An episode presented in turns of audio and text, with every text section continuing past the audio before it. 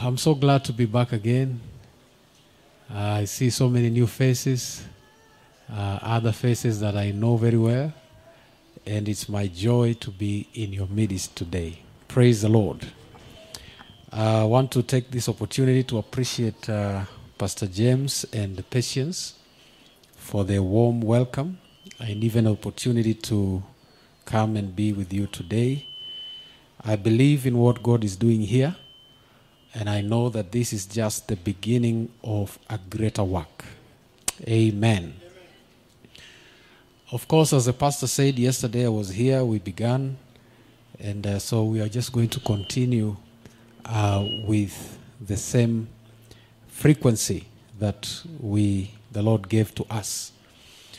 As you have heard, my name is Mark Mutinda. I'm one of the pastors in Life Church International uh, in the Apostolic House, um, and I love the Lord. Today, it's a great honor that I'm with my wife. Hallelujah. Hallelujah. Amen. I told you yesterday we married uh, in November 30th. Not 31st, 30th. Uh, I think. in the year 2002. So next month we are celebrating 19 years of marriage. And the Lord has blessed us with two boys. Uh, one of our sons is here. He's called Daniel Fadili. Uh, he is now 10 years. Yeah. Sindio? 10 years. and you have to confirm every time. and uh, our firstborn is in high school in Form 3. He's uh, 16 years, going to 17. And we thank God for him. Amen. Uh, before I begin to speak the word, kindly allow me with great honor to welcome my wife to come so that she can speak and greet us in Jesus' name. Put your hands together and receive Gladys. Hallelujah. Amen. Amen. Karibu sana. Amen. Hallelujah. Praise the Lord. Wow. I'm happy to see all of you. I can see some familiar faces, and God is good. So, as you've heard, my name is Gladys. I'm born again this morning. I love the Lord. And above all, I'm so happy that we are going to fellowship together today, for I know the Lord has prepared a table for us. What makes me happy, what makes me excited is to know that the Lord loves us. The Lord loves me with an everlasting love. And so the same to you. Just know in every situation, in everything, that the love of God is for sure in your love, in your life. That whenever you call upon Him, He hears and He will answer according to His will. I'm so encouraged that today I am going to leave this place with a word from the Lord. I've been following online what has been happening here, and it's such an honor that you are receiving what you are receiving. My prayer is that after hearing all that has been going through and that which will continue coming through, that let your life not remain the same. Pick something out of it and run with it. Pick something and keep praying it through until God does something in your life concerning the word. Because whatever He brings to us, it because He knows we need it, He knows that is what we require in our lives. So I'm ready to run with mine, and I know my life is not going to be the same. So God bless you so much. Amen. Uh, thank you, Gladys. I think you can pray for me and then so that we read the scripture. Okay, let's pray. Our Father and our God, in the name of Jesus, we bless your holy name this wonderful morning. We are grateful, O God, for your everlasting love upon us, O Father. We thank you for your mercy, O God. We thank you that you are with us even this moment, Jehovah Father. As my God, we sit down to listen to what you have for us, O God. I want to pray for Pastor Mark, O God, that may you use him, my God, for your children, for your sons, for your people, O God. That Father, that which God you have prepared for us this day, O God, through him, O Jehovah Father, that's going to come through my Father with accuracy, O God, with power and anointing, O Jehovah Father. It's going to touch a soul, O God. It's going to change a soul, Jehovah Father. And thereafter, O God, a fruit will grow out of it, Jehovah Father, for the glory and honor of your name, O God. Thank you for every listener, O God, even those who are online, Jehovah Father. We call ourselves blessed because we are receiving from you. We thank you and we bless you. In Jesus' name we pray. Amen. Amen. Amen. Thank you so, so much. Amen. Yeah, please appreciate her. Revelation chapter 6, verse 1.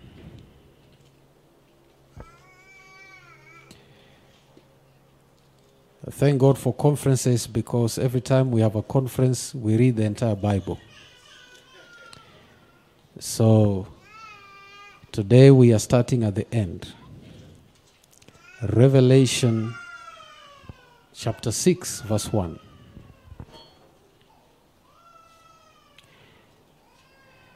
Now I saw when the Lamb opened one of the seals, and I heard one of the four living creatures saying with a loud voice, like thunder, Come and see. And I looked, and behold, a white horse. He who sat on it had a bow, and a crown was given to him. And he went out conquering and to conquer.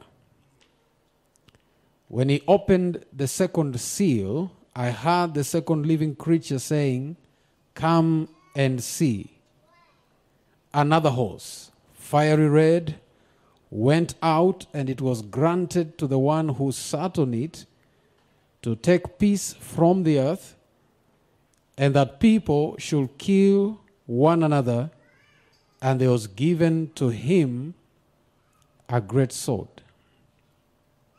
When he opened the third seal, I heard the third living creature saying, Come and see.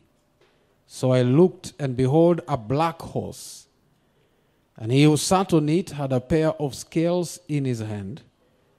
And I heard a voice in the midst of the four living creatures saying, A quart of wheat for a denarius, and three quarts of barley for a denarius, and do not harm the oil and the wine. When he opened the fourth seal, I heard the voice of the fourth living creature saying, Come and see. So I looked, and behold, a pale horse. And the name of him who sat on it was Death. And Hades followed with him. And power was given to them over a fourth of the earth to kill with sword, with hunger, with death, and by the beasts of the earth. Let's now go to Revelation chapter 19, the second reading. I'm going to read from verse 11 to verse 16. The Bible says, Now I saw heaven opened, and behold, a white horse. And he who sat on him was called faithful and true. And in righteousness he judges and makes war. His eyes were like a flame of fire, and on his head were many crowns. He had a name written that no one knew except himself. He was clothed with a robe dipped in blood, and his name is called the Word of God. And the armies in heaven, clothed in fine linen, white and clean, followed him on white horses.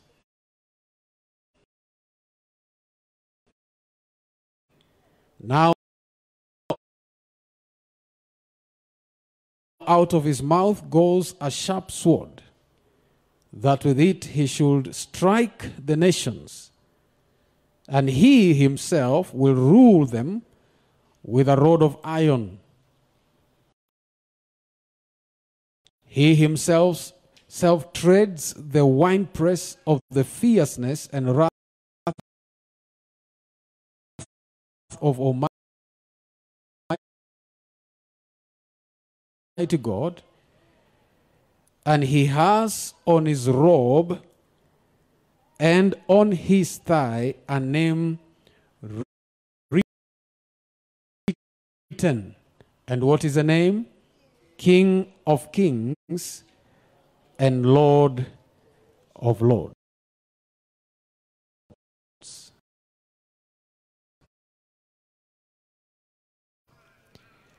Today, I want to share on a message that I'm calling Jesus Christ, the Warrior King. Jesus Christ, the Warrior King. Yesterday, I made an appeal to those of you who are here, you remember, that I need to borrow your attention in these few days that I'm going to be coming because I am coming as a scribe. I feel that the Lord has given me a mandate in this conference this year to teach on some very important subjects. Some of them are a bit sensitive.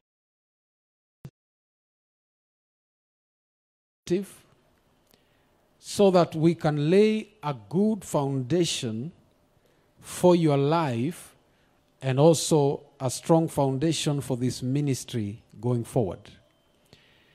I know this is a sauna, as the pastor said, but please don't intercede for the preacher. And um, I know it's going, to, it's going to be a bit of a stretch because you'll be engaging your mind a lot, but please have the capacity. Praise God. And I want to believe God that I'm going to speak for one hour. God, help me. And in this one hour, I believe that much will be accomplished. Praise God. Jesus Christ, the warrior king. He is a warrior, he is a man of war. And we need to understand him in that uh, dimension of warfare. But more importantly, is for us to know our place in the army of the Lord. Because the Christian life is a warfare. When God raises a people, a church, a local church like this one, He is recruiting us into war. And if we are to win in the battles of the kingdom, we need to understand certain things. Now, Revelation chapter 6, from verse 1 to 7, is talking about the four horsemen. Somebody say, four horsemen. I know some of you, you have heard certain teachings about the horsemen. And we have been taught for a very long time that these four horsemen will come during the time of the tribulation. And it's a terror. Every time we teach about it, people get scared. Some of them get nightmares. You begin to see horses, you know. And it's very graphic. That's why I like the book of Revelation. The four horsemen, the first one in verse 1 and 2 is a white horse. The second one, verse 3 and 4, is a red horse. The third one, verse 5 and 6, is a black horse. Then the fourth one, verse 7 and 8, is a gray horse.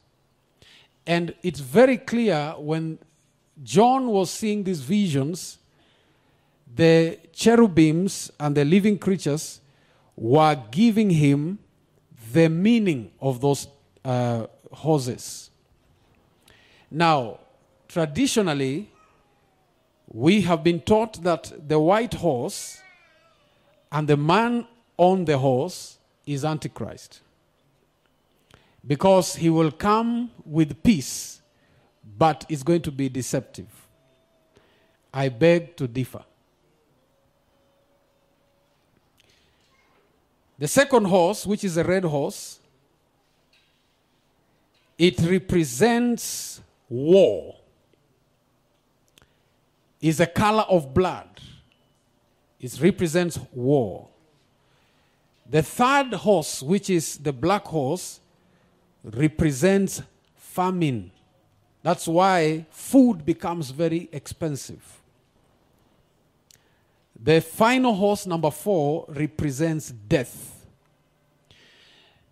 Now, the book of Revelation was written around 66 65 AD. And this book of Revelation was speaking primarily of what would happen from the time it is written to 70 AD when the temple will be destroyed. So these things are not in our future, they are in our past. Unaona nimerusha bomu. Glory to God. And so God was telling the prophet certain things are going to happen around that time that will culminate in 70 AD when death will be released and many people will die. But the first horse is what I'm interested in. It is not the image of the Antichrist, it is the image of Christ. And he was saying, before there is war, before there is famine and destruction and death, the gospel will conquer the world. Glory to God. The gospel will conquer the world because Jesus is that man on the white horse and he, he has a crown on his head. That cannot be Antichrist.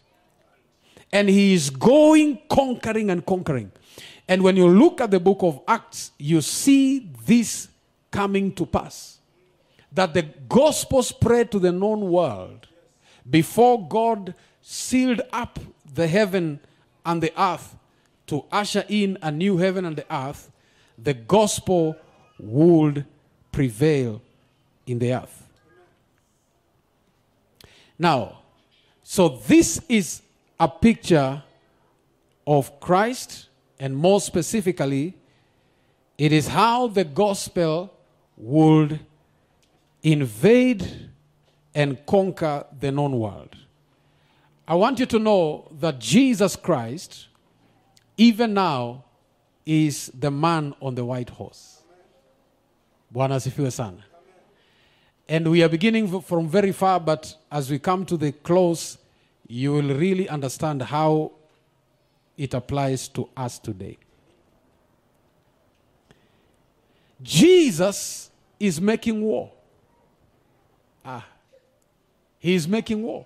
Now, in Revelation chapter 19, and that's where we are going to dwell on, you see again Jesus on a white horse. You know, look at verse 11. Because I realize, by the way, it's, it's also always very important to be very slow when you're explaining the scriptures because you don't want anybody to, con- to be confused. Hallelujah. One of the things I'm very scared of nowadays is to preach and then ask people questions. I tell you, they will tell you something you never said. And you'll be wondering, okay, who said that? because people understand very differently. It is very important to take time. Amen? To take time. If you want to be a good preacher, I, I, now I'm, I'm going uh, besides myself, if you want to be a good preacher, Evans, I want to tell you this. Never be intimidated when people sleep as you preach. Do you know why? When you begin to see people disconnecting and sleeping, unaanza kuharakisha na una, una deviate. You change the tone and you miss people. Let them sleep. Their ears are opening. Never be intimidated. I tell you the truth. Be true to God, not to men, to God. And people will appreciate. Hallelujah. How many of you remember how you used to sleep in class? Si unakumbuka, some of you you know. Eh? Ulikuwa unatoa sweta unafunga kwa shingo na unaweka mkono kwa, kwa, te, kwa desk unalala. But how many of you appreciate your teachers? Not many people appreciate their teachers, you know. But you have learned from them. Now I saw heaven opened. You see that? And behold, a white horse. And he who sat on him was called who? Faithful and true, and in righteousness he judges and makes war. Who is this talking about? I mean, you, you, you cannot even uh, miss it. It is Jesus. He is on a white horse. So the same person on the white horse in Revelation 19 is the same one in Revelation chapter 6. He's the same one. And he says he's called faithful and, and, and true, and in righteousness he fights and he judges. So Jesus is in a warring mode. He is in a fighting mode, even now in heaven. And the church must understand that so that we can win the battles of God in our generation. Man, I feel good. Kayuza lakata bazeki. So, how does Christ make war? For those of you who are writing, Jesus Christ makes war through the church, which is his body, as the church advances the gospel message in every generation. So the war that he is, uh, is fighting, he is fighting it through the church. That is why he's not the only one on the white horse. There are also others on the white horse. Did you see that? So, as the gospel advances from generation to generation, Jesus Christ is conquering and conquering. Never play around with the gospel. I hear many people speaking bad things about the colonists. Oh, wakoloni wabeberu walikuja wakachukua shamba zetu na you know waka, Biblia. What people don't understand is that Africa opened up because of the gospel. The first Wazungus who came to Africa were not politicians. And they were not businessmen. They were missionaries. David Livingstone, all the way. You, you read from history, he came to discover the source of River Nile. That is a lie. He came to preach to the natives. And he said, I can take advantage of being in Africa. Let me just tour and explore. But he came as a missionary. Ludwig Kraft, is it Kraft? He came to Kenya. Rabai. So the missionaries are the ones who came. And as it happens in every civilization, the gospel is the one that comes first. And then it begins to attract politicians. And begin to attack to attract businessmen. And the colonialists came. But the, the, the original idea was not to colonize Africa, it was to transform Africa. Right now, after only 50 years of independence, can you see how the gospel has prevailed? Oh, Jesus. Even now, they are trying to take us back to Mount Kenya. I tell you the truth. As long as Jesus is on the white horse, it will fall to nothing. I tell you the truth. Oh, glory to God. I said, glory to God. Right now, we are dealing with generational curses. There are so many. Let me tell you the truth. Just watch. After a period of time, there will come a generation, they will not be dealing with generational curses. Kayuza. Because they will be tracing back five generations of believers. Yes. They have already dealt with those curses, kitambo. Now they are just enjoying life. Oh my God, oh my God, oh my God. And we are praying that even now, may the gospel prevail in this generation. Jesus is on a white horse. He is making war, but it is through the gospel message that he is fighting. Oh my God. Never play around with the power of the gospel. If you want to see your life change, and I've seen that in my life and in the lives of many people, if you want to see your life, and here I'm going to be a bit, uh, nitakuwa mchokoze kidogo. Now, let me begin with the positive. If you want your life to change, sit under an anointed preaching of the word and be consistent. Your life will change. Many people think their life will change by going to Karura every month to fast and pray. Nothing wrong with that. Nothing wrong with that. People think their lives will change by looking for the next powerful man of God in town and going to deliverance sessions. Nothing wrong with that. But let me tell you the power is in this book. I have seen how God has changed and transformed my life from glory to glory by paying heed to doctrine,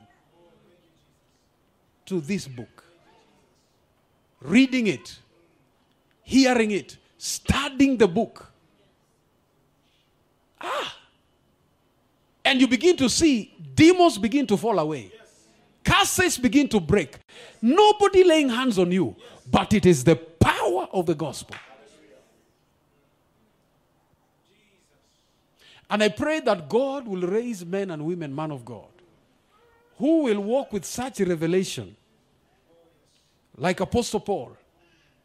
Huh? I think I've mentioned this here before.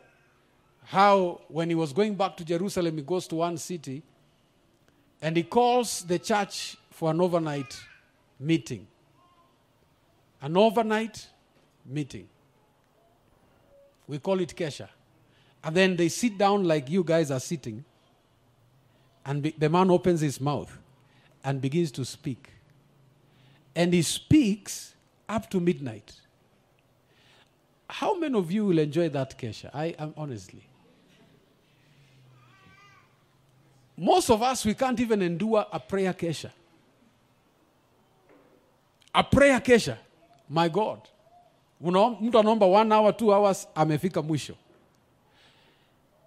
Our keshas nowadays is concerts. That is nonsense. That's nonsense. I know I'm on air, but God forgive me. Why should I go for a concert and deprive myself of sleep the way I like sleep? to listen to a concert? No. No. We are playing games. But Apostle Paul is not even a prayer kesha, is what we can call a word kesha. And the man is just speaking. He's speaking. He's speaking. Now, this man who is speaking is a man who was in the third heaven. How can you not attend that kesha? And you know he will tell you what he had in the third heaven. And then one young man became very sleepy. You can't. And he went next to a window. Now, why did he go next to the window? Of course, you know why. Ku, ku, kupata sababu alikuwa analala. But Apostle Paul was not intimidated. He just continued. And then the man fell God have mercy. the man falls. And I think it was first floor what? He falls. And then Apostle Paul has to stop the, pre- the, the teaching. He goes down. He resurrects the boy. And when he resurrects the boy, that's not news. If I was Paul, my friend, I will turn that to a revival meeting. My friend, I mean, mtu amefufuka. I mean, he said, you give him food, t- t- take care of him. Le- let's go back. Where we stopped, let's continue. And he taught them the whole night until daybreak. Men and women who commit themselves to that intensity of the word, they cannot remain the same. My prayer for this church is this because we are still laying the foundations. May we build by the word. I'm telling you the truth. May we build by the word. Yes. It's going to be a sure way of building. And we are going to unleash mighty men and women in our generation from this local church if we build by the word. But let me tell you, you will be intimidated by people. You'll be intimidated by trends and fads, the new things in town. But if you build by the word, you'll never go wrong. Let's not build by prayer. Let's not build by music. Let's build by the word. Prayer, music should be facilitators of the main thing.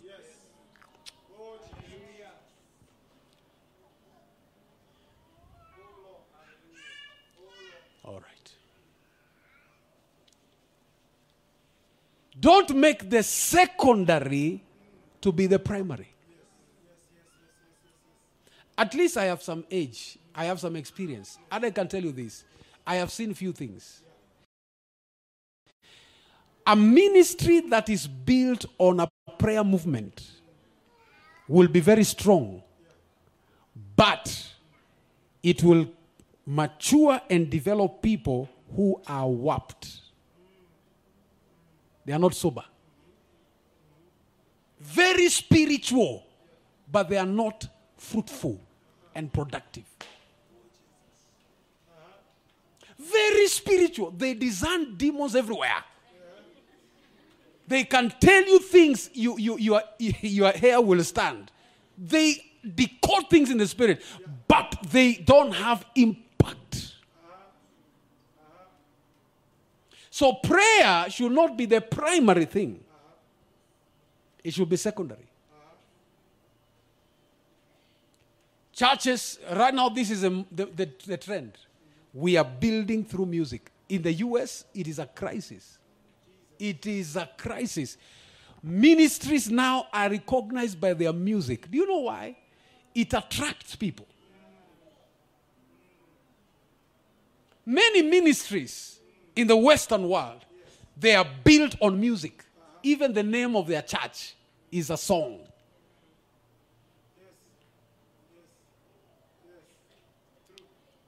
Aki leo natupa mawe mingi lakini ni sawa, no problem. If you build on that, because when you build ministry on music, you, you may even have good music. And, and uh, we enjoy those, those songs and they have been a blessing to the church. But the problem is that if you build your ministry through music, it becomes an entertainment center. These things should not be primary, they should be secondary. Build by the gospel, build by the word.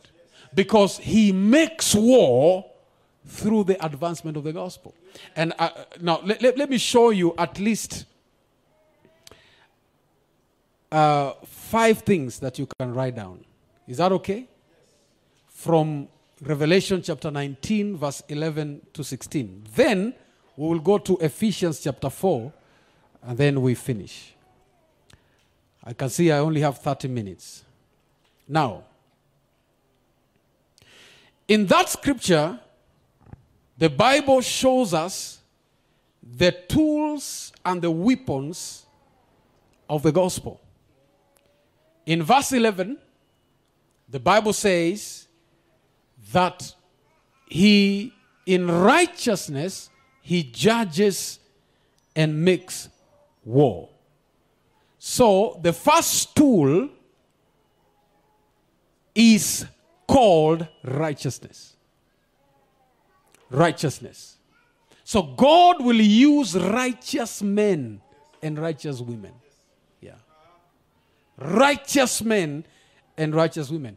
When you talk about a local church like this, if you want to be part of the army of the Lord, what should we do? We need to use righteousness. There needs to be pure righteousness, both the Im- Im- imputed righteousness, that is the righteousness of faith, but people, men and women who are righteous. Oh, glory to God. Who are righteous. The preachers are righteous. The worship leaders are righteous. The ushers are righteous. The families are righteous. The leaders are righteous. And righteousness gives the enemy advantage.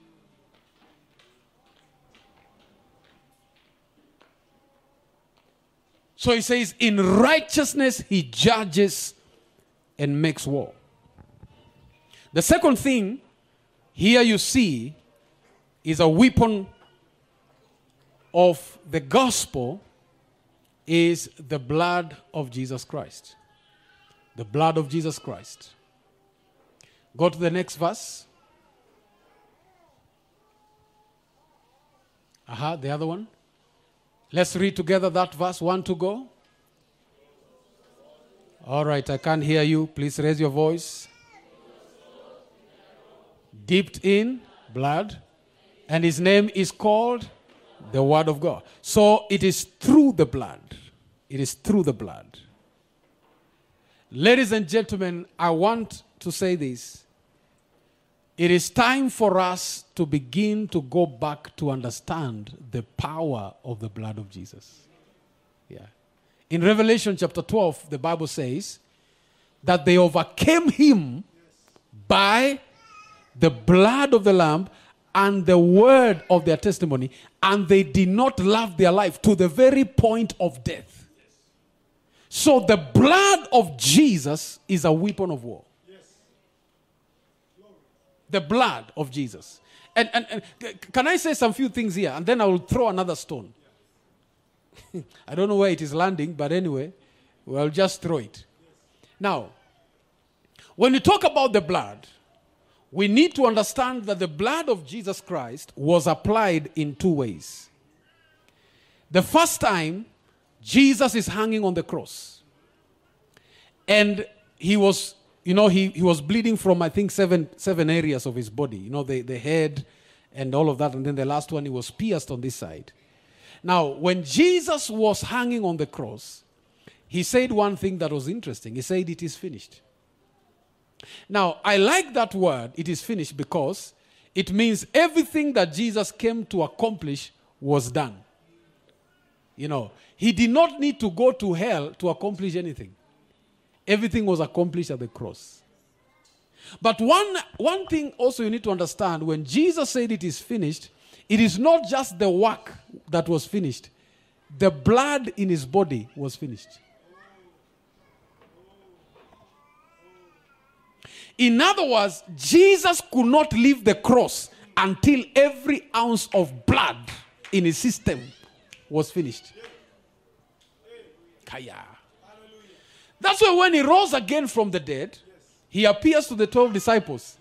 He said, "You- You, Thomas, you, you did not believe I rose from the dead. Touch me and see if a ghost has flesh and bones, not flesh and blood. When Jesus rose again from the dead, he did not have blood.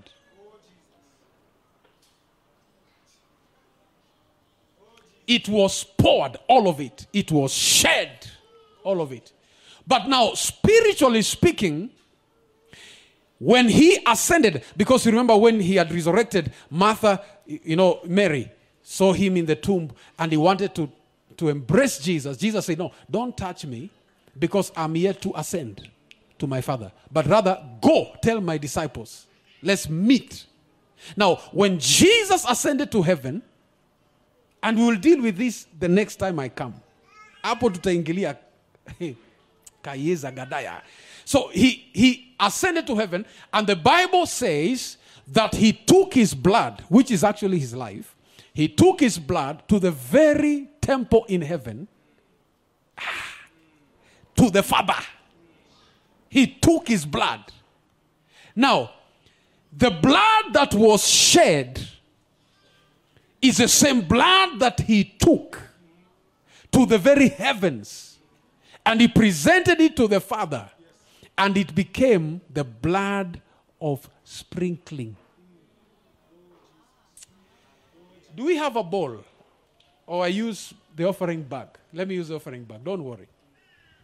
The high priest in the Old Testament, in the Day of Atonement, they will slaughter an animal.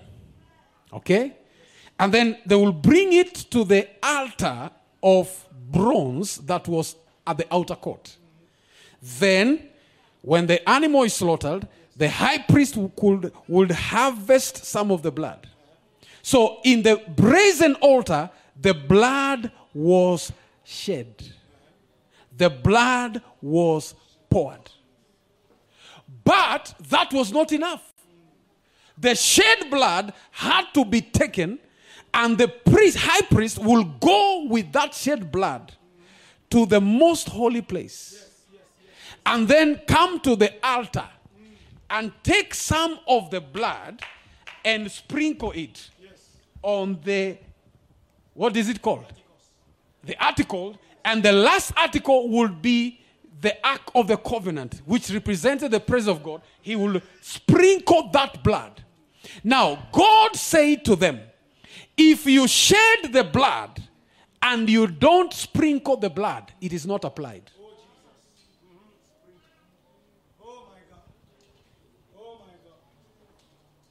So he shed his blood on the earth, but he sprinkled it in heaven. And Paul, speaking in Hebrews chapter 12, says, This blood that was sprinkled in heaven is speaking from heaven. And it is speaking better things for us. So if we are to fight and win, we need to understand the power of the blood of Christ, which he sprinkled. Now, one of the things we do, and this is now another stone, one of the things we do is that we take the blood and apply it on things.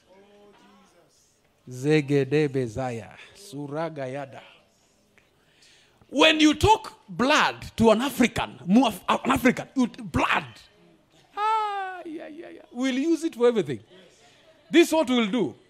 We are going to Kisumu, Baba. Kwa jina la Yesu. Tunachukua hiyo damu yako. Now, uh, it's already, it's already sprinkled by the way. Lakini tunaichukua hiyo haitoshi. Tunataka kuirusha mahali. Tunamwaga damu kwa barabara ili tusipate ajali. How can you take the blood of Jesus that was shed for you and apply it on a road built by the Chinese? Don't you see there is a problem there? I take this car in the name of Jesus. I sprinkle the blood of Jesus over this car. No devil will see it. How can you throw the blood of Jesus on a car? That is not how we apply the blood. The blood of Jesus, Pastor Patience, is applied on us. ah, so, those of you who have developed a prayer routine of smearing the blood on things, from today, stop.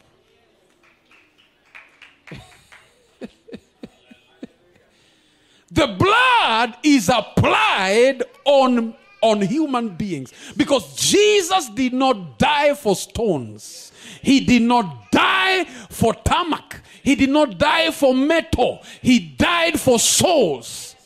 The blood is applied on human souls. But the power of this blood is what gives us an advantage in spiritual warfare.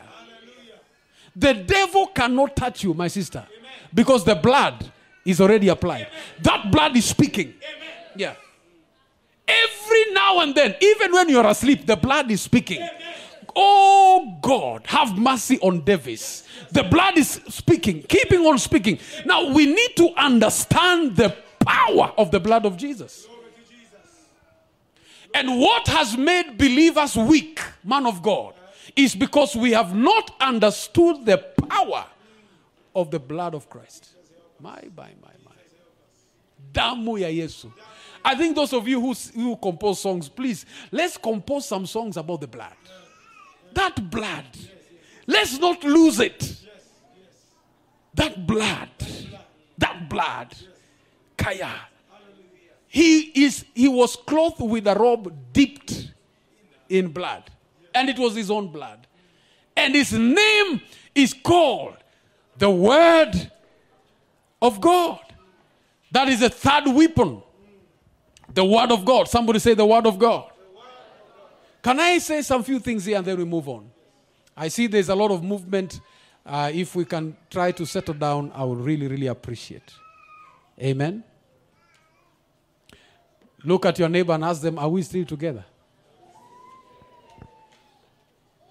So, the Word of God. Now, the Word of God is a weapon of war. Somebody say this after me. Say, The Word of God is a weapon of war. But there is something you need to understand that there are different levels of engagement with the Word. The first level of engagement with the Word is what we call the written Word. All right? The Bible, this book. You read it, or a pastor opens the Bible and preaches. Now, that engagement of the Word is powerful. But there is a level of warfare the church will not win by just engaging with the written word. The Bible says, the Bible says, that's the dimension of the evangelist. They just quote the scripture, no problem. We need to come to another level of engagement with the word, which we call Rhema. Now, Pentecostal people, that's where we were. We- That's where we are. Tumefika. You know what is Rhema? Revelation. How many of you have heard a preacher say something like this? Can I bring a revelation to you, children of God? Can I go deeper? God gave me a revelation. And I'm telling you, we bring mysteries to people. Especially the church in West Africa has taught us those mysteries. And we deal with the, the, the, the dimension of revelation. Now, revelation is a powerful dimension of the word, Davis. But the problem with revelation, especially in our time, is that revelation has gone overboard. Everything now is revelation. I don't know now the next revelation will be what? The revelation of sharp shoes. I don't know. I, I heard a state, uh, uh, uh, you know, something that is going on. It's, it's from Nigeria. Now it's in Kenya, where there are people who got mystery and revelation of Bakora. You know what is Bakora? Bak- Fimbo. There are preachers that I know, when they go to preach, they have to preach with a Bakora. Here in this country. It's called the mystery of a staff. Don't joke with Nigerians. And they believe there is anointing in carrying a literal staff. So some of them, when they go to, they want to purchase property. Like now, you know, you want to purchase a property. The apostles and the prophets, they will come with a bakora. And then they believe if I point the ground with this bakora, it will be mine. This is the level of revelation. And we are going overboard. We are going overboard because now we are mixing the word with African mysticism. May God help Africa. But there is a third dimension of engaging with the word that I believe God is going to help us to enter. Is called the dimension of doctrine. The dimension of doctrine. Because doctrine is somebody entering into the word and beginning to look into a matter. What the Bible says, the entire scripture, and then they open the scripture, not just to read to you what the Bible says, but to unfold the treasures that are in the word. Not just revelation, what I had when I was praying. No, no, no. It is what the scripture says here, connecting with there, connecting with here, and then bringing out the truth of the word. And the dimension of doctrine is what God wants the church to come into so that the word of God will prevail. Acts chapter 19, verse 20. Let's read it together. Acts chapter 19, verse 20. We'll still come back to Revelation. Acts 19, 20. Oh, glory to God. Let's be a bit fast because of time. Let's read together out and loud. One to go. Grew mightily and what prevails? What prevails? What prevails?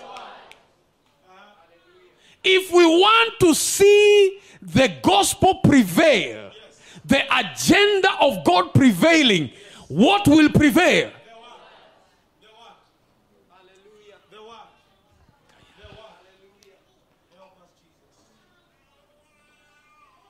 When we bring doctrine and the word, even the ground submits.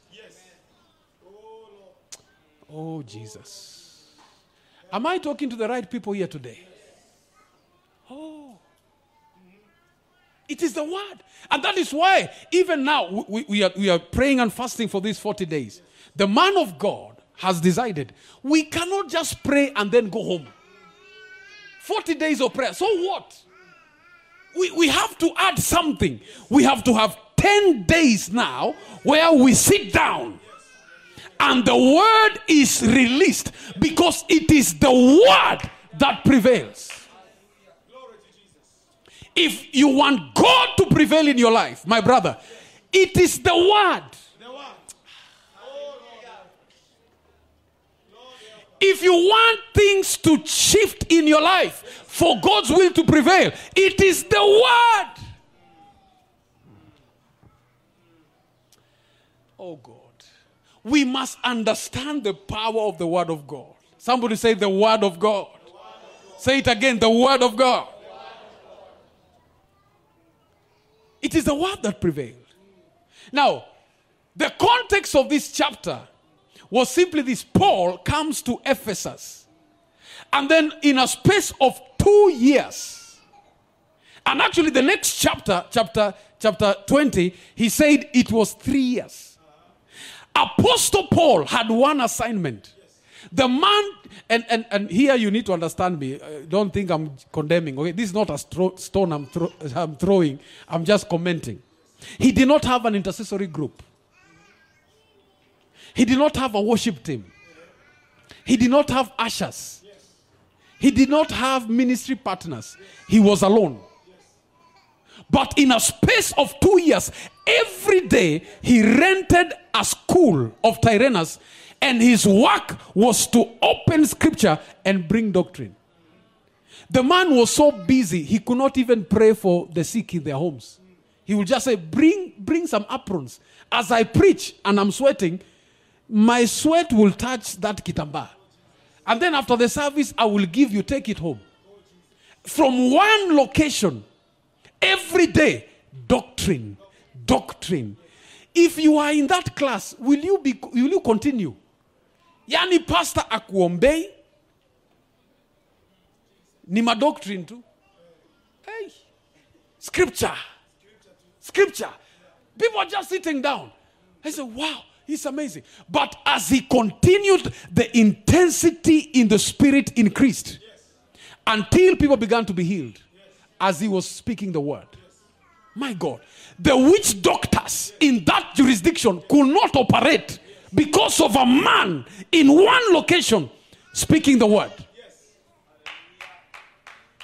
And if you dare invite him in your house, he will not come for anything else.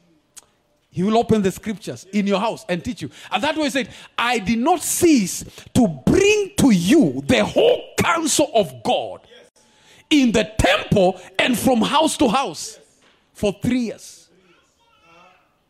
It is the power of the word. Yeah. The power of the word. And that's why I said at the beginning let's build by the word. Glory to God.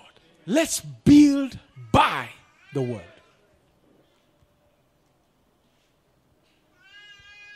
Through the word of God. Now, verse 14, he gives us the fourth one.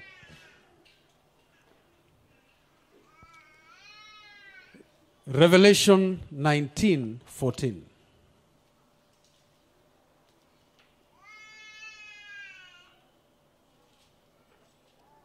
Now, let's read this verse together out and loud, and then I share a few things on this point. Let's try. One to go. Clothed in fine linen, uh-huh, and clean, followed him on white horses. So, the other weapon that God has is the armies of heaven. The armies of heaven. Somebody say out loud, the armies of heaven.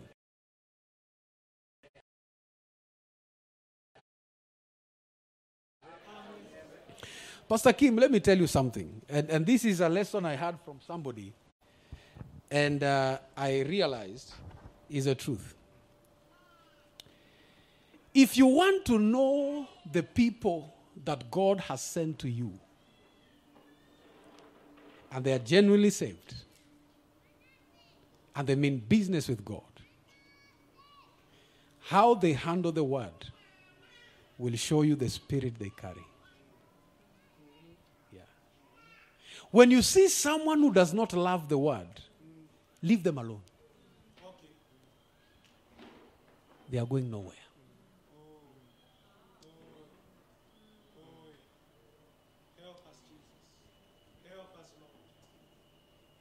Na leo nimekuwa mkali ni kwa nini warrior that thing has helped me when, when i'm dealing with because it's very easy to know people there are people that come to you not to add value to what God is doing. They are coming to be problem matters. The devil wants to position them as an issue of problem. Hiyo ni kizungu ama nini? Yeah. Muzigo. And to know is very easy, Evans. Open the scriptures. How people handle the word demonstrates who they are. Because the children of God, those who have the seed of God, when they hear the word, every enzyme in their body wakes up.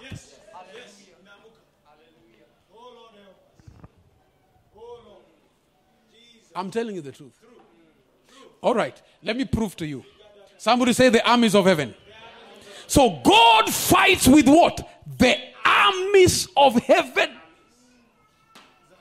Now, in Revelation chapter 17, verse 14, my screen is dead, but I'm going to use this other one. Revelation 17, 14. I want you to see how this army is described. Let's read hii tusome na sauti kidogo, si ndio? Ndio ni, ni okay, this is the one. Let's read one to go. With the lamb. You see now the, the lamb has enemies. This will make war with and what will happen? Kwisha. Why? For his Lord of Lords and King of Kings. But that is not enough. Don't miss my next session. Whichever day it will be, don't miss. he, the Lord will not just win because he's Lord of Lords and King of Kings, because of the other last section. And, let's read. Those who are with him are called, chosen, faithful. So the army of the Lord and consists of men and women that have been called, chosen, and are faithful. Those are the people that God is bringing together. People that are called, people that are chosen, people that are faithful. And the, Jesus said in the Gospels, many are called, but few are chosen. So the call is for the many. But when God calls men, he gathers men from among them that are chosen. So in every local church, there is a people, but there is also a people within the people. Yes. Yes. Yes. Ah, yeah. Called, chosen. Now, for you to be chosen, you must pass a certain exam. It's not favoritism here. You must prove yourself worthy so that he says, Now I have called you, but I, the way I see you, now I choose you. But there is another test he's going to do. No, now, not just the chosen, but to choose faithful men from the chosen. And so the army of the Lord is going to be the faithful. Let me give you an example. Gideon.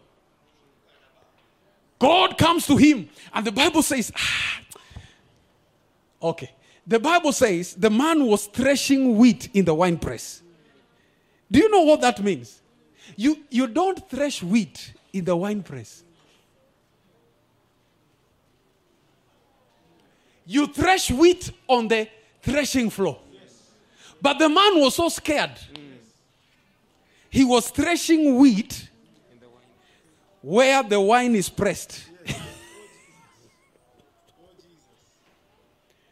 and then the angel comes to him and looks at Gideon and he tells Gideon, Gideon, you are a mighty man of valor. Now that is like an insult because the man is hiding. He says, You are a mighty man of valor. And then God says, Go with this strength of yours. So that means, man of God, there are times when God looks into us and says, The strength that is in you is enough. I don't need to add any strength. The same strength that is in you, go and you will deliver the children of Israel as one man. As one man. Now, when Gideon is given that assignment, he does what a leader does, should do. He goes to Israel and he chooses 32,000. Somebody say 32,000. if you are Gideon, you will say, Now God has remembered me. This is a mega army. 32,000. And begins to train them. Glory to God. Wanafanya ma press ups. They are looking for the swords. They are now taking their formation. And then one night, God appears to Gideon. He says, Gideon, these people are too many. Ah. God, what do you mean? There are too many. I cannot deliver you through these people. Speak to them and tell them anybody who is afraid, go home. Then Gideon on the Sunday service ensures all the members are in church. He says, Praise the Lord. The army of the Lord. Wamejichocha. They are ready to fight. He says, The Lord spoke to me last night. And he asked me to make an announcement. You know, Gideon was thinking maybe two, two three thousand will go home. And then he says, Anybody who is afraid, we release you today. Do you know 22,000 left? 22,000. Then he was left with 10,000. Hallelujah. So maybe it took a month to encourage himself. I said, Okay, even 10,000 is not very bad. If I divide them into four groups, we can still do something. Then God appears to him again. Now, what has happened? He called 32,000, but 22,000 were chosen. Not 22, 10,000. Sindio? 10,000 were chosen. Then God appears to him and says, Hey, Gideon, these people are still too many. Because I told you, I will deliver Israel through you. One man. He said, There are too many. Now, this time around, don't make an announcement. Because at this level, you cannot know the hearts of people. It is not easy to know people's hearts. It is not easy. Ah, yeah. But I'm not saying next Sunday, tukue, you are part of the faithful. Si mngesema amen. He says, You cannot know the hearts of people. What you do, take them to the water. How they behave in the water. That's when you will know who is faithful. Tuache hizi mastori. I'm telling you. How people behave in the water. Yes. That is what makes the difference. Not how they behave in giving. Not how they behave in praying. Not how they behave in attending church. Not how they behave in their relationships, even though those things are important. How they behave in the water will tell.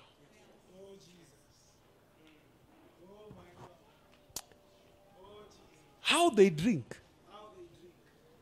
Do you know 9,700? They drank like what?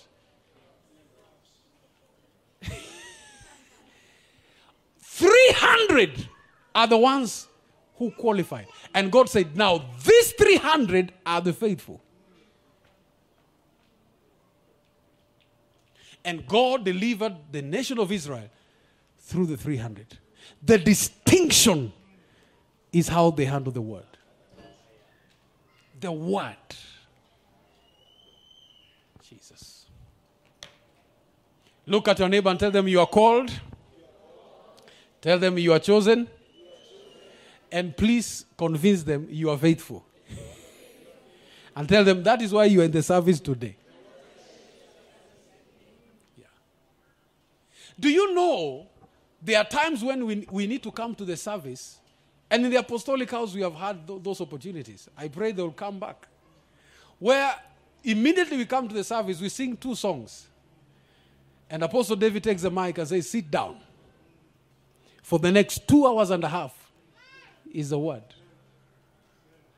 Anybody who is a joke, next Sunday they cannot come. For two hours. Sit. they cannot. How you behave at the waters will determine whether you'll be in the army of the Lord.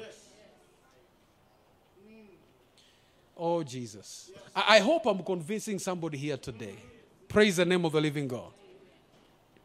Number five, what is a weapon of war? This will be very brief so that we go to Ephesians chapter 4. It is by his authority, and his authority is shown in three words his sword, his rod, and his name. The sword is the speakings of God, the rod is the strength of Christ, the name is the character of Christ.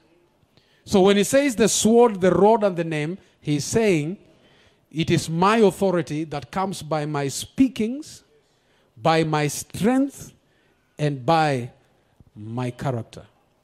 Now, I want to read Ephesians chapter 4, verse 7 to 16.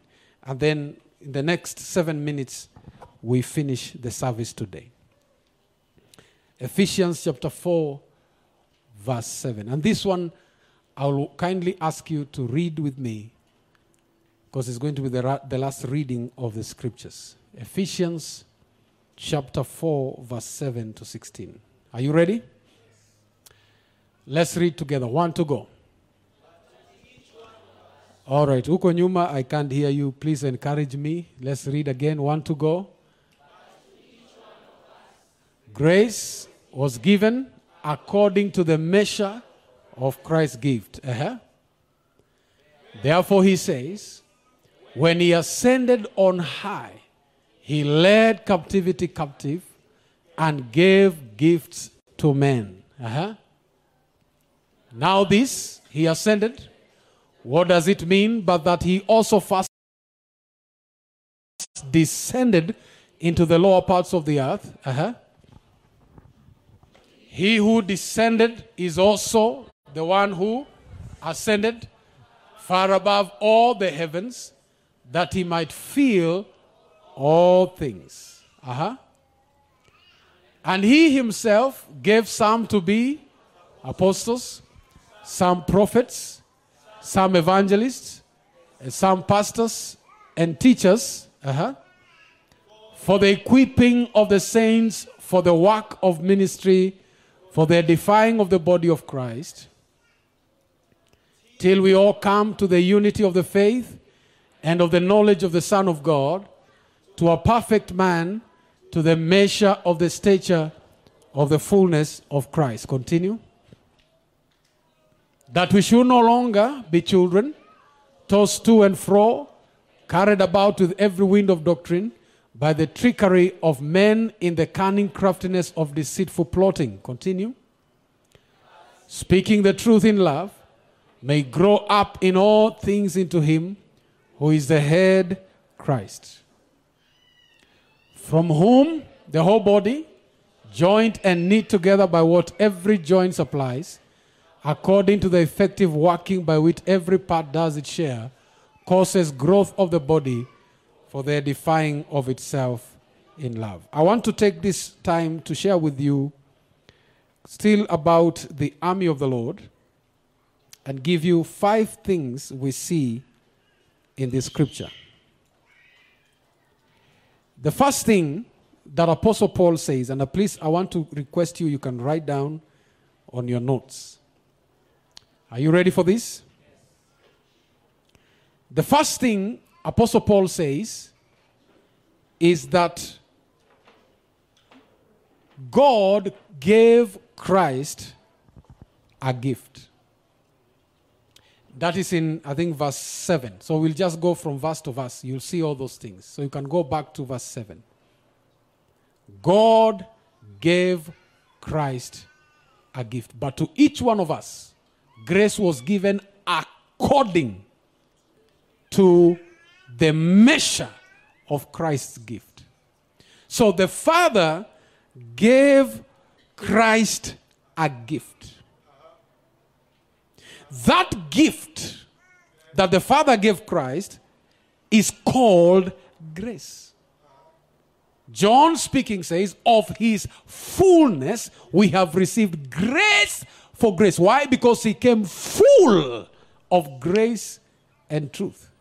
So the Father gave Christ a gift. What is the name of that gift? Grace. grace. If your name is Grace, you're blessed. The second thing is that that gift that Christ received, which is grace, go to the next verse. That gift was given to men. All right. Please take note of this because very, very important. So let, us assume Christ, this is a gift because it, the gift was also mantle. It was a mantle. It was called grace. So the Father gave to Christ. Now, Christ, when he died, was buried, rose again. Then, after 40 days, he was ascending. As he was ascending, he gave that gift to men. But what he did, he divided the gift into gifts. He took his mantle and divided it into five. He says, This is apostle. Receive. And not the briefcase apostle. This is a function, not, not, not title. This is prophet. Take it. Hallelujah. I think he was saying, Take it. Take it. Hallelujah. This is evangelist. This is teacher. this is pastor. So he divided his gift into five. And then he gave those gifts to men. But I want you to know something. That gift was given to men as he was ascending. Now, why does Paul say that? He's, he has the picture of Elijah. When the chariots of fire came and up Elijah as he was ascending, what happened? The mantle fell. Gifts are given when the man with the mantle is ascending. Now that's another message. That's so as Christ was ascending, he gave gifts to men, but the Bible also says he took captivity captive. Are you ready for these deep things? Mmm. Mmm. Mmm. My God. Now, what does it mean he took captivity captive? It simply means when Christ was ascending, he was not ascending alone, he had captivity ascending with him. Because every righteous man and woman who died before Christ came was in Sheol, was in hell. Now, in those days, hell had two compartments. There was a hell for the righteous, and there was a hell for the wicked. So Jesus now goes to hell the three days, and he entered into the realm of the righteous. Abraham was there. That is what Jesus meant Abraham's bosom. It was there down. That is why when the rich man was crying to who? To Abraham, send Lazarus. What did Abraham tell him? There is a big gap. So walikuwa wanaonana. so there were two compartments Abraham's bosom and then the hell of the devil. But Jesus went to Abraham's bosom and took all those who had died before he came. He resurrected them. If you read the book of Matthew, the Bible says when Jesus died, the graves of the righteous were open. yes People saw Abraham walking. Yes. Other people saw who else? they were walking in Jerusalem because he had entered into that realm of hell and took captivity captive and he said from today i am changing the abode of the righteous uh-huh. it will when you when they die now they will not go down they will go up so he took the captivity captive and then when he was ascending he ascended with them abraham ascended isaac ascended david ascended oh my god adam ascended all of them ascended and as he was ascending with them, because you see, they had already expired, they could not be resurrected. They could just go with him. But he said, As I'm going with this righteous dead, there are righteous living. That is you and I. And so he said, Okay, I want to leave my gift. And he released it. Some apostles, some prophets, some evangelists, some pastors, some teachers. Now, why am I telling you these deep things? so that you can understand the spiritual reality of what was going on. But there is something else that the Bible says. Now, this one, please take note because, oh my God. Pastor Kim, may God help me here. Now, the Bible says, He who ascended, go to the next verse. He who ascended on high, it also means he first descended. Now he went down to hell and he went to the very bottom of hell. And then he rose again and ascended to the very heavens. And Paul says somewhere else, he went above all the heavens. The first, the second, the third, he went above all of them. So that he can feel all in all. Now, when Jesus was ascending, and this is where now we go back to the issue of heavens. As he was ascending, okay, he descended and he entered into hell and plundered hell completely. Oh, oh, hell is under the domain of Christ. Oh. That is why God can send his servant to hell called Kismayu. And that hell will change.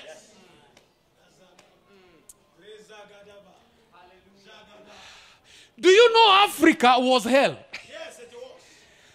Missionaries came and they entered into hell and they made it to become something else. Because he plundered hell. And then what happened when he was ascending? Now he begin he began to enter the heavens. Kayaza. This is a warrior. He's a warrior. He entered into the first heaven and he saw principalities and powers and he disarmed them. Kapura. He disarmed principalities and powers. He entered into another realm, disarmed principalities and powers, enters into another realm. His work was to access the- all the heavens to take over those territories. Oh, he said, In my father's house, there are many mansions. There are many places. And then he tells them, he tells them this. I go to prepare a place for you. Some of you, you're waiting to die to go there. Let me tell you, he prepared those places as he was ascending. Yes, yes, yes, yes, yes, yes.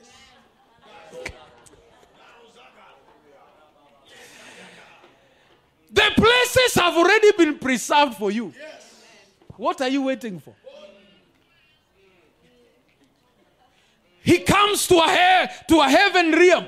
He saw, he sees a principality. He sees a power. He says, Hey, I have come to take my possession. Give way. He disarms them. He takes the keys. And all the heavens he possessed and occupied, then he went to the very highest of heaven. Now, what did we say before? He gave gifts. Can I have five young men coming here? Please, just grant. Five people, grant, grant. Paruza kataya baga. Oh, thank you, my brothers. Now, so just look at the people. Jesus is here, they are on the earth. Now, Jesus is ascending to the heavens, disarming principalities and powers and taking jurisdictions. But then he releases gifts to men. He says, You are apostle, you are prophet, you are pastor, you are evangelist, you are teacher. Why? So that you can carry a briefcase?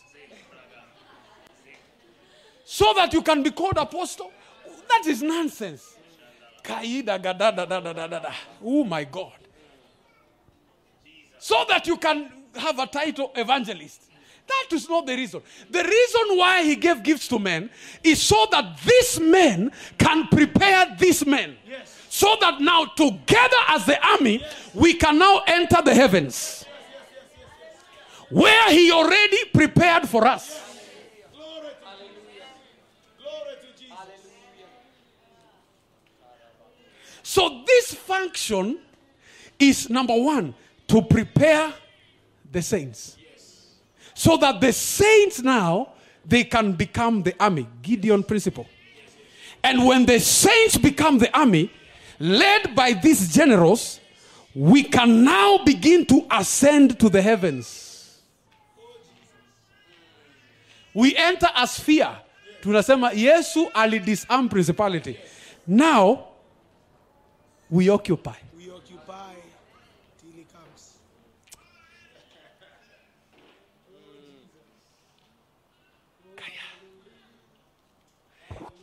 If your heaven is still occupied by principalities and powers, wake up. That is an illegal occupant. Jesus has already disarmed him. So the, the, the heavenly realm in Kasarani, the principalities and the powers in this realm are illegal occupants. And the reason why they are still occupying is because the apostles, the prophets, the pastors, the evangelists, the teachers have not yet equipped the saints so that the saints can arise in the heavenly places and occupy those places. What, what are we waiting for? Oh my God. Oh my God. Oh Jesus. Oh Jesus. What are we waiting for? In the Old Testament, and I shared this yesterday, in the Old Testament, God told them, I am taking you to the land of promise. What was the land of promise for the children of Israel? Canaan. Crossing the Red Sea, crossing the Jordan. In the New Testament, we have a land of promise. Our land of promise is the heavenly places. Oh, Jesus. And these heavenly places, we don't access them when we die. Yes, yes. When, we die, we go to a place called paradise. Yes, yes, yes, Tunakula tu kufurahi. yes. We occupy those places when we are alive. Hallelujah. True. True. Me, I don't know if I'm making sense, but anyway, I'm, I'm enjoying. You are. So may you go as the army of God, even in your own family. Go occupy the heavens. You must come to a level and a stature, even as a child of God. And ladies and gentlemen, that is why we labor in preaching and in doctrine, so that you can arise, know your position, grow in stature, grow in the anointing, grow in knowledge, for your heaven to be occupied that there is no devil, no devil can operate in your heaven. Yes. Kaya. Ah. Every demon, every demonic spirit operating in my heaven, you are an illegal resident. Those of you who are married, you, you must grow in a certain stature. No devil can even dare pass through tunaita kiswahili anga yako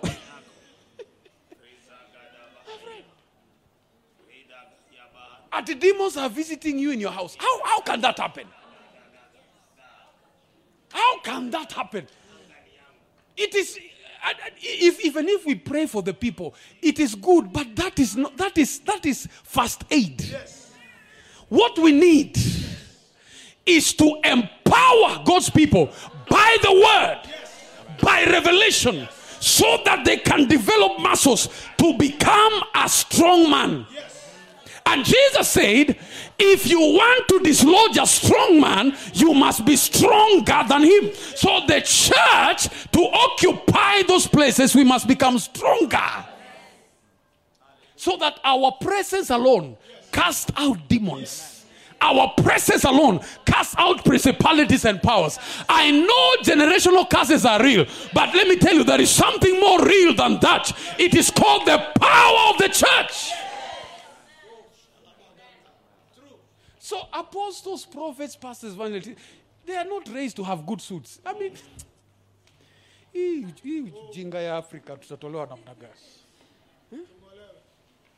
Do you know nowadays every young man is apostle? Jamaa 15 years apostle, apostle, apostle. You don't even understand what you're saying. An apostle is not someone who started churches. Even you can start many churches. Just have money. True or false? Oh, I have 10 churches, you know, I flow in an apostolic anointing. Nonsense.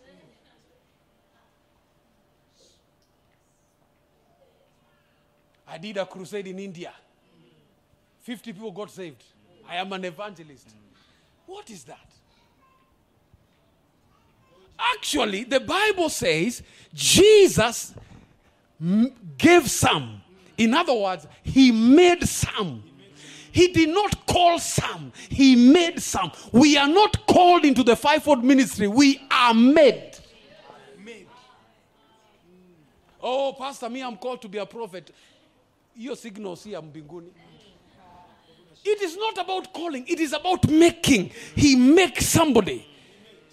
And when the Bible says make, it implies it is really in the hands of God. He's the one to determine. Yes. Yeah. You will just notice you have been made. Yes. Yeah.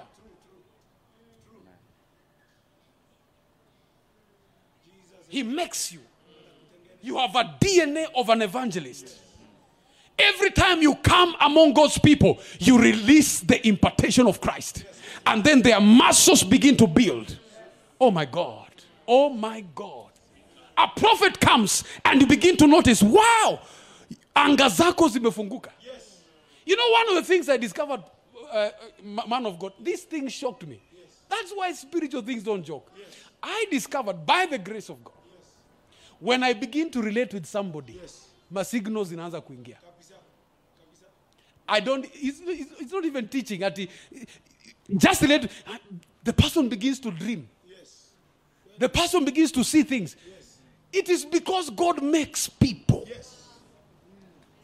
So the impartation the release, it is both in teaching and preaching, but also in relationships. Yeah. So from today, I want your understanding to shift. We are here to possess heaven.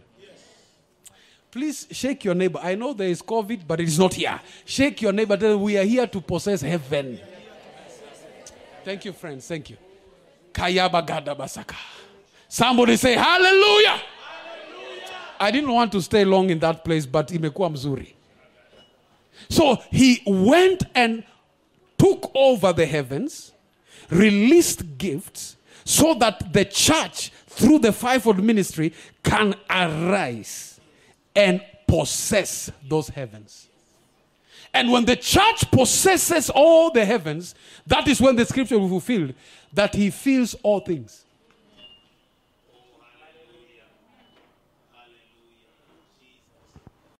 We are heavenly beings.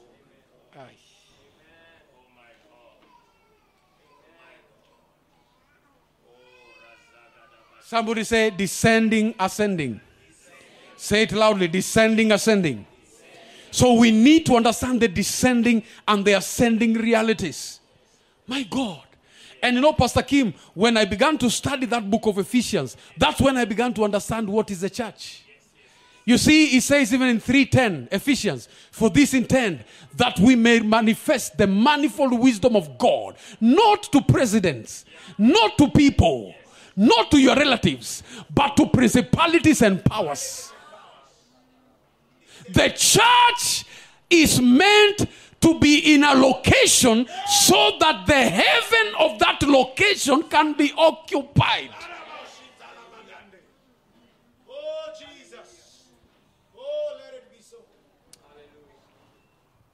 I declare and I prophesy by the word of God.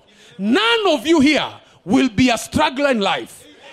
Those of you who do business, I tell you, as long as you're a member of this church, you will prosper and succeed in your business. Those of you who are married, your marriage will thrive. There cannot be divorce in this place. As long as you're married, your womb cannot be barren. You must give birth. Because we are occupying the heavens so that your life on the earth can be productive.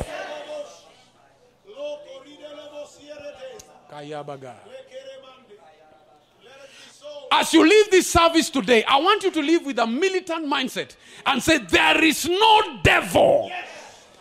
There is no demon.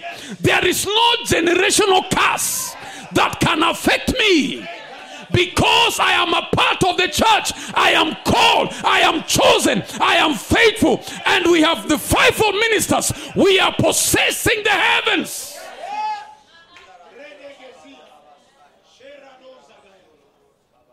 Oh, my God. Pura zekedaba. So he made some to be apostles, pastors, evangelists, all this to occupy the spheres in the heavens. Lakini mnasikia hiyo unasikia Bible vile nakwanga tamu. Sasa ni nyingine tunataka. The Bible is sweet. I tell you. Everything is here. And that's why I'm emphasizing again and again. Let's build on the word. You imagine if you are exposed to dimensions of word, after three years, where will you be? Demons will be seeing you, they run for their lives.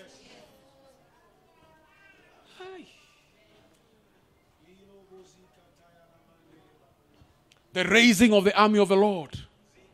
Jesus is a warrior king. He's raising an army. And now from verse 12 to verse 16, very quickly, five things as we finish. Why does God raise the fivefold ministers? Number one, to mature the saints. Verse 12. Are you writing this down? I'm going to go very quickly. So the first thing is to mature the saints. That is in verse 12. Verse 13 is to bring the church to the unity of the faith. So that every one of us can have a deposit of faith. Verse 14, number 3, is to bring spiritual establishment. This is serious. To bring spiritual establishment. And let me throw another stone. Thank God I'm not the pastor of this church. Me, I will go. Hata mkinisengenya, mimenda. Glory to God. Every one of you who is a member of this church, we admonish you by the grace of God. Don't leave and go to another church. Una, unajaribia process. Kwani umekuwa ukiamama kila saa? Stay here. Nika... Stay here. Because we want you to be established. Don't run, run everywhere. Stay in one place so that you can be established. Establishment is so important. Do you know, ladies and gentlemen, I have been saved for 34 years. And I've only been a mem- I've only, I've only been a member of two churches. Billy. Na ile ya kwanza nilifukuzwa na Mungu. Singetoka. I was chased by God. You, you have been saved for five years and you have been a member of 10 churches. Ah, no. That, that should not be your story. That should not be your story. So, glory to God. I think when we take tea, you'll tell me how I've behaved. Today, I don't know how I behave, but spiritual establishment. Somebody says spiritual establishment. Number four, verse 15. So that you can measure up to Christ. So the measure that God has given to us is Christ. If we don't measure up to the stature of Christ, we cannot say we have matured. The measure is not a church in Nigeria. The measure is not a man of God from the West. The measure is Christ. So the work of the ministers is to deposit Christ in men so that we can rise up and measure to that standard. And the greatest message that should be preached on the pulpits is not motivational messages. It is not even prophetic messages. The message is one Jesus Christ. And when we preach Christ, people measure to that. Yes. Oh Lord. I think, Pastor Kim, our messages must begin to change. You know, sometimes I wonder, what, what have I been preaching? Mm. At the seven keys to be an effective social worker. Okay, we'll do those seminars. But that is not the message. The message is Christ. Yeah. Thank God for the message. How to honor your man of God. And we'll preach it. It is good. It is part of the message of Christ. But we need to go beyond the man of God Yes. Yes. to Christ. To the measure. The measure is Christ. Yes. Thank God for honoring us. We don't we, we- we are not saying it's bad, but please, the measure is Christ.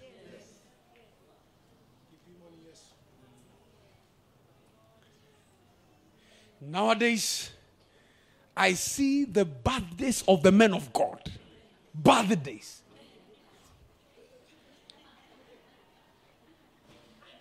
It's okay to celebrate the birthday of your man of God. But my question is this Are we celebrating Christ in that measure and more? The big event of the year is the birthday of the man of God.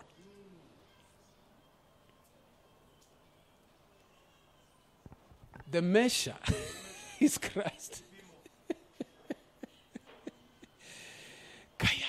The measure is Christ. Please convince your neighbor for me. Tell them the measure is Christ.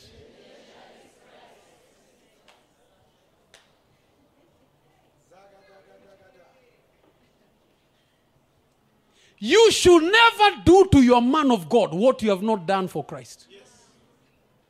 If that makes any sense. Oh, yes. Oh, yes. Oh, yes. Oh, yes. Yes, eh, gede. Oh,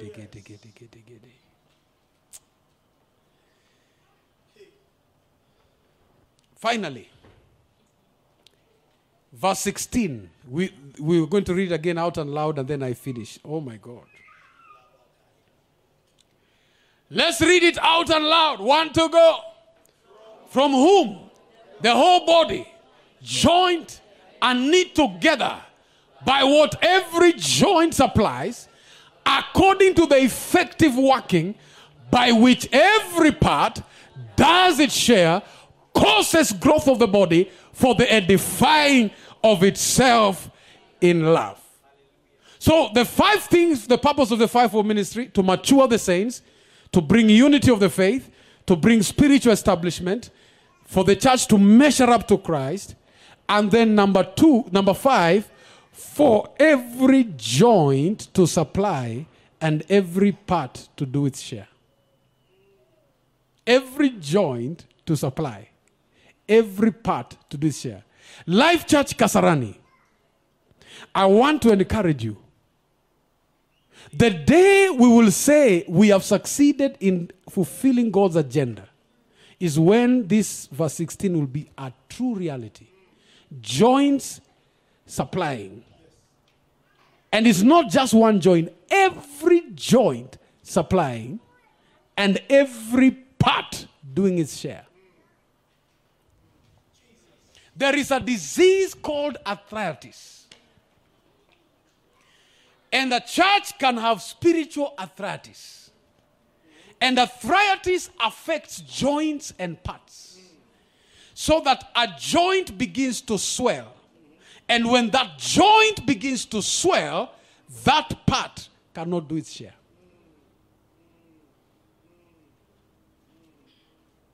Davis come. I borrow him for just two minutes. Let's appreciate favor. the church is a body.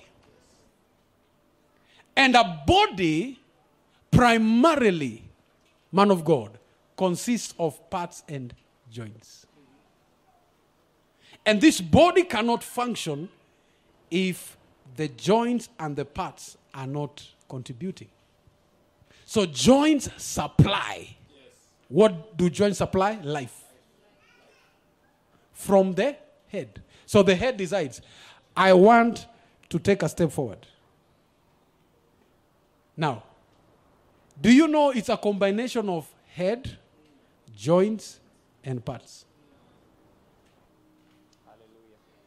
So the church, the head is Christ. The head decides.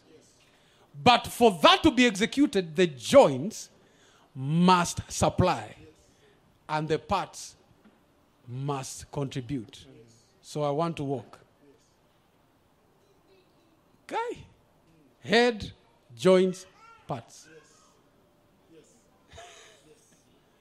Now, in the church, what, has, what is that? The head is Christ. The joints are our relationships. The parts are our gifts. Uh-huh. Christ is the head. The joints, you see, a joint is that part that connects one part to another. Now I'm doing like this. What is this? a whole part. But this part, for it to function, the joints, you see, I have so many joints, they have to partner. So, joints are our relationships one with another. So, he is the leader of the worship team. That is a part of the church. But that part of the church will only function if your relationships among one another are healthy. So relationship relationships are joints that supplies life. When relationships in a local church are affected, the life of that church will be affected.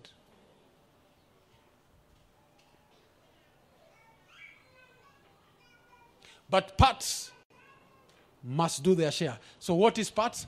Gifts. So, in this church, there are so many gifts. Some of the gifts have been dormant among you people. There is someone who is sitting here. He is the answer to some of the things you have been praying for. Thank you, sir.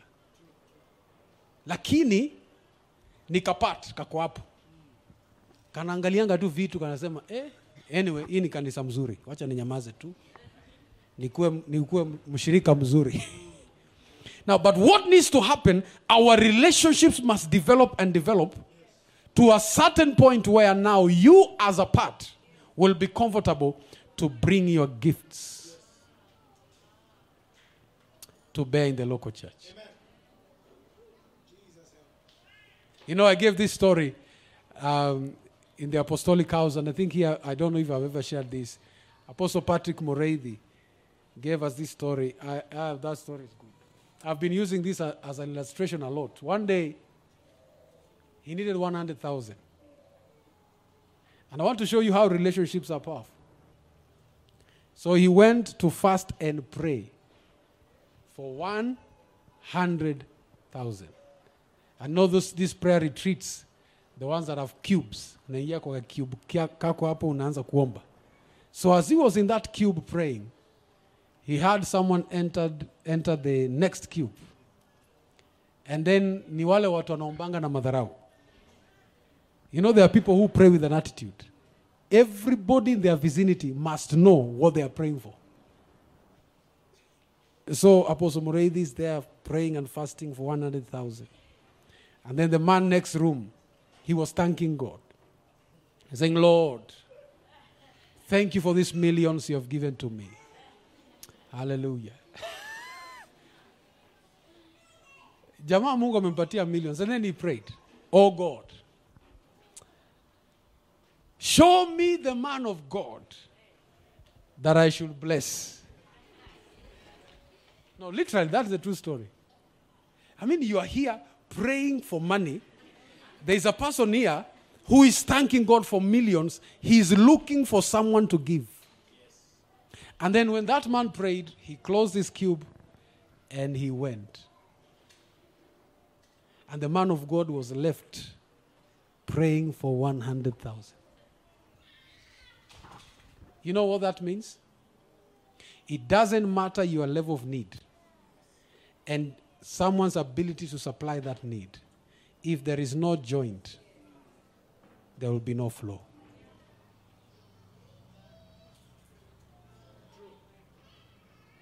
One practical advice I can give you today, somebody say today. Before you go home, know the names of at least five people that you don't know in this church. And begin with your neighbor, if it's not your wife. Know who they are. This behavior of Nairobi, people leaving service and they move like jets, you don't even know how they have left, is not good. Relate with people, know people, build relationships, because the life of Christ will only flow to the extent of our relationships. Bwana asifiwe sana. So how do we pray after preaching like that? Si tuseme tu Bwana tusaidie and then tumalize. So stand up on your feet. Let's have someone on the keyboard please.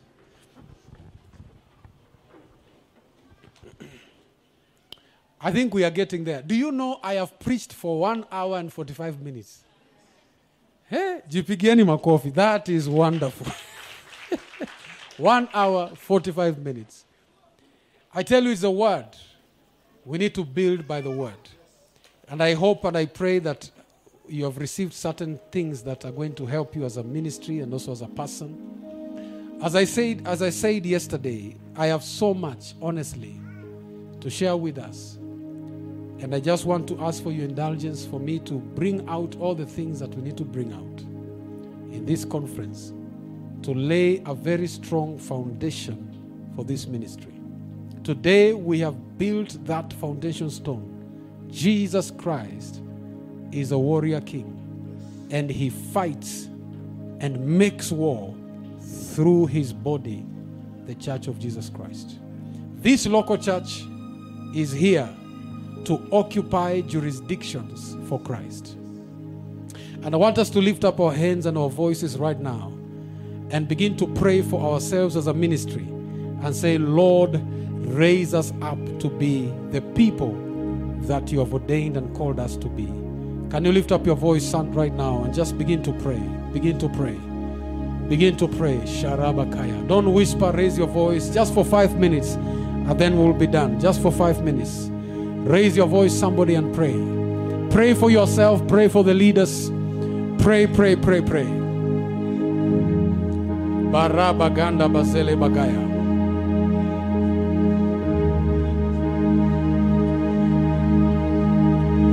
Yes, yes, yes. Can you raise your voice? Can you raise your voice? Can you raise your voice?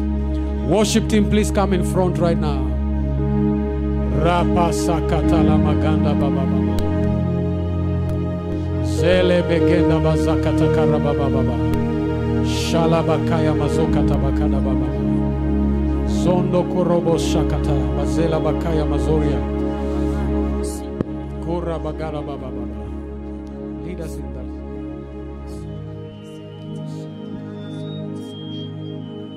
I want to ask my sister to lead us in this song. Uh, it's a song that we all know. And it's going to be our prayer today to make a prayer to God and say, Lord, as a ministry, we want to bear fruit. And Jesus said, If you abide in me and my word abides in you, then you will bear much fruits. Life Church Kasarani, I declare, you shall bear much fruit. The DNA in this church is good. And I believe that God is going to help you in years to come to raise a people for God. Oh, my Father. Lift up both of your hands above your head one more time. Before our sister begins to lead us, just raise your voice and begin to pray. Begin to pray. Call on the name of the Lord and just pray for the ministry. Pray for the ministry. Come on, somebody, lift your voice and pray. Lift your voice and pray.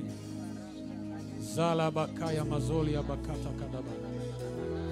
Zele bashanda rapakaya mazolia. Jele bekera mazaka tala bakaya mamoza. Yes, Lord. wa kweli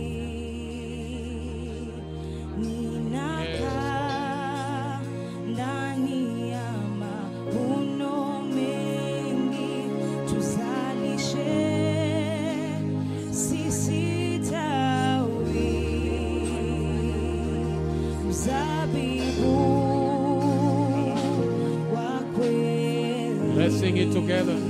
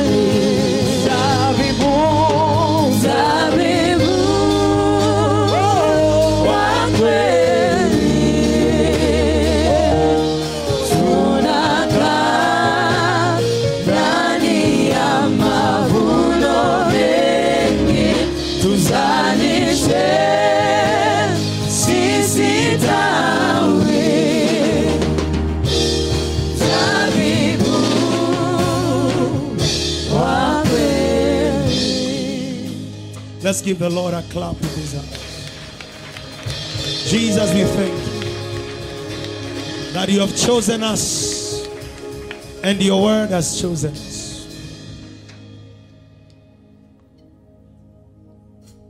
I declare in the name of Jesus, in every situation you find yourself today, you come to the full stature of Christ. You begin having dominion as Christ would have if he was in that situation. I don't know whether you heard you find yourself today, by reason of the word that has proceeded forth, you come to the fullness of the stature of Christ in that situation. You represent Jesus fully. You will not say anything that Jesus would not say. You will not behave the way Jesus would not behave. You will not confess the way Jesus would not confess. I declare right now in this meeting, lift up your hands, everybody. In the name of Jesus, everybody, Sakota. By the ministry of the word that has proceeded forth in Jesus' mighty name. Today, in the name of Jesus, manifest in the fullness of Christ.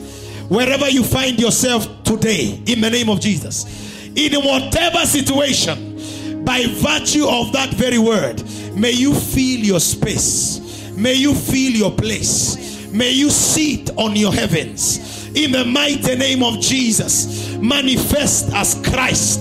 In Jesus' mighty name. In Jesus' mighty name. I can't hear somebody receiving this until we come to the full measure of the stature of Christ. I believe tonight there is a level we have just been brought, and I declare in the name of Jesus, you come to that level now. You come to that level now of understanding, of grace, of power, of dominion, of authority, of victory in the name of Jesus. If it is water you have to walk on, walk on that water. If it is bread, you must multiply, multiply that bread. If it is the dead, you must raise, raise that dead. If it is demons, you must cast out, cast them out, cast them out. Zakataya, La Pagaza, Rekazaka. It is blind eyes that must open, let them open. It is the cripple that must walk, walk now. Zakata, Zakata, Zakataya. Oh, yes, the full stature. The full stature. Jesus, where you were bringing us this afternoon, we enter. Yes. We enter Jesus. We enter there. We enter there. The healing position you're bringing us, we enter there. The understanding, the revelation, the knowledge you're bringing us, we enter there. The dominion, the authority that you are releasing to us, we enter there. We refuse to come out of this service the same men that came in. We come out of this service having known we have apprehended the kingdom. We have it in our hands. We have it in our hands. We have it in our hands. This Kasarani terrain, Gazaga, Gazata, Jatayama, as a church in the name of Jesus, as a church, as a body, Zakatayalama, we sit in our position. We sit in our position in the heavenly realms of Kasarani. We dethrone the spirits that intimidates the church. Zakataya, Lakabagaza. We possess in the spirit, in the word, in the resources. I said in the resources. Let the businessman and the business women in this church occupy the mountain that is theirs. Zakataya, Lagadagazaka. Let the families sit upon the places. Ragazika, Lagazika, prepared, prepared, prepared, in your family. The places prepared. The places prepared. The places prepared. The place prepared. The place prepared. Prepared. Prepared. Prepared. Prepared. Prepared. Prepared. Prepared. Prepared. Gaza, gaza, gaza, gaza. Gaza, gaza, gaza, gaza. The place, the place of victory, the place of healing, the place, the place, the place, aware of the place, aware of the place, aware of the place, aware of the place, aware of the place, aware of the place, aware of the place. Next to Abraham, next to Abraham, for it is written concerning us, the Gentiles shall come from many nations, and they shall sit and eat with Abraham. I declare, my my table mates, my table mates, they change today. They change today. I refuse to eat from the crumbs that fall from the table of the earthly masters. Today, like Mephibosheth, I am brought from Lodebar to begin to feast with the rulers, with the kings in my place, in my place, in my place, in my place, in my place, in my place. Ay, ay, ay, ay, ay, ay. In my place, in my place, in Kasarani, Life Church, Kasarani, enter your place in your family, enter your place. Kazaga, Kazaga, Kazaga, Kazaga, Kazaga, Kazaga. We are seated. We are seated. We are seated.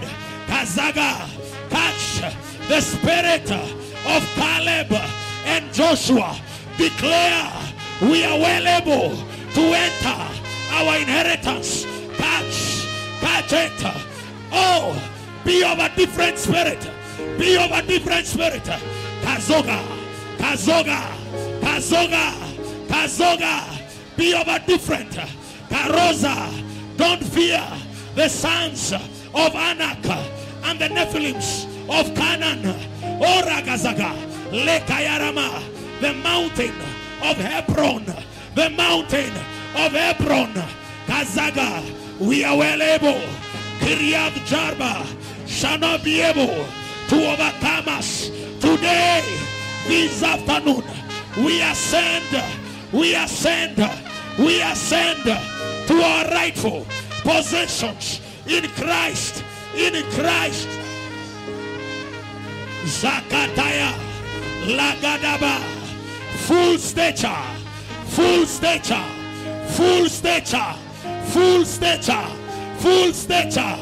Gazaga, Lakayaba, Zakataba, Lakadaba, Zikataba, full stature, Rakadaba, Zikataba, full stature, full stature, Rakadaba, Zakataba, Lakadaba, Ziketeke, Ziketeke, Ziketeke, Ziketeke, Life Church Kasarani, full stature, full stature, Karagada, you must come, Kariza, your relationships, your relationships, every barrier to relationships, Karazaga, Karagaza, Rakataba, every maturity, Rekazaka, Katabaga, Katabaza, Lakadaba, Rakazika, Lakazika, Lekazika, every ignorance, Kazikatama, as a hindrance to relationships, Kazikatama, roho ya kuogopana,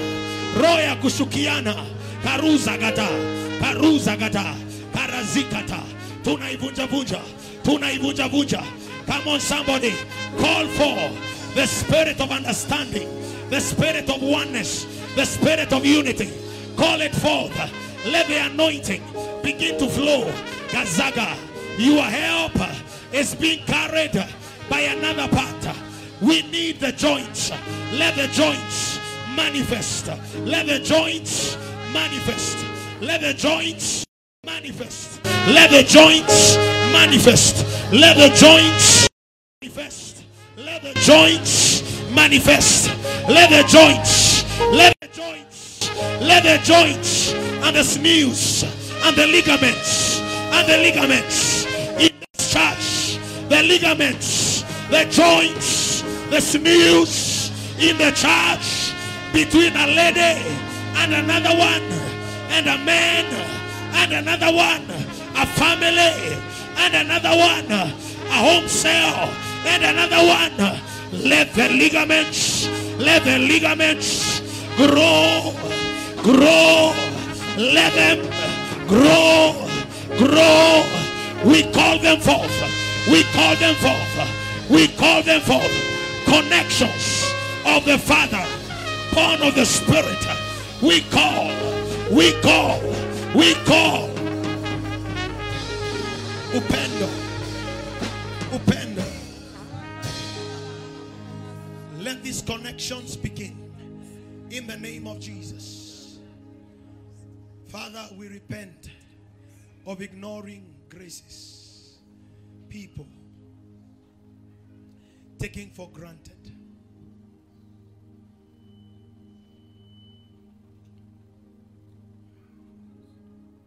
Just lift up your hands. Lord, release upon us a spirit of oneness. Let there be peace between brother and brother. Peace, shalom, harmony. That is an anointing. Not a discipline, but an anointing. Not an activity we practice, but an anointing. Like Jesus met with John the Baptist in the belly of their mothers. And John leapt and agreed and acknowledged the presence of Jesus. I pray today, as believers begin to meet with one another, things will begin to leap within their spirit, man. Great connections are going to be built up here. Love will flow. Any seed of discord now we declare it is sterile. It cannot produce in the name of Jesus. We break classism in the name of Jesus. Those separations that the devil tries to bring along tribal lines, you know, economic, you know, social status. We break those things. We break those things. Lord, remove the masquerade from our faces. Let there be realities of life made manifest. In the name of Jesus, Lord, I pray, may hearts be opened up to one another. In Jesus' mighty name, do we pray and do we believe? Somebody put your hands together and bless you.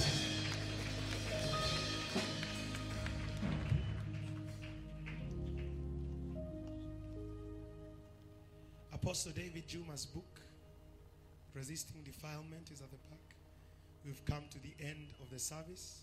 So as you go out, if you'd want to partake of that book, 400 shillings, and I will encourage everybody to go and take it. Amen.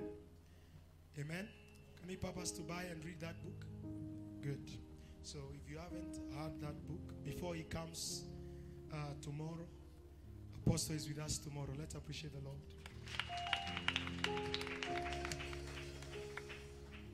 From 6 p.m.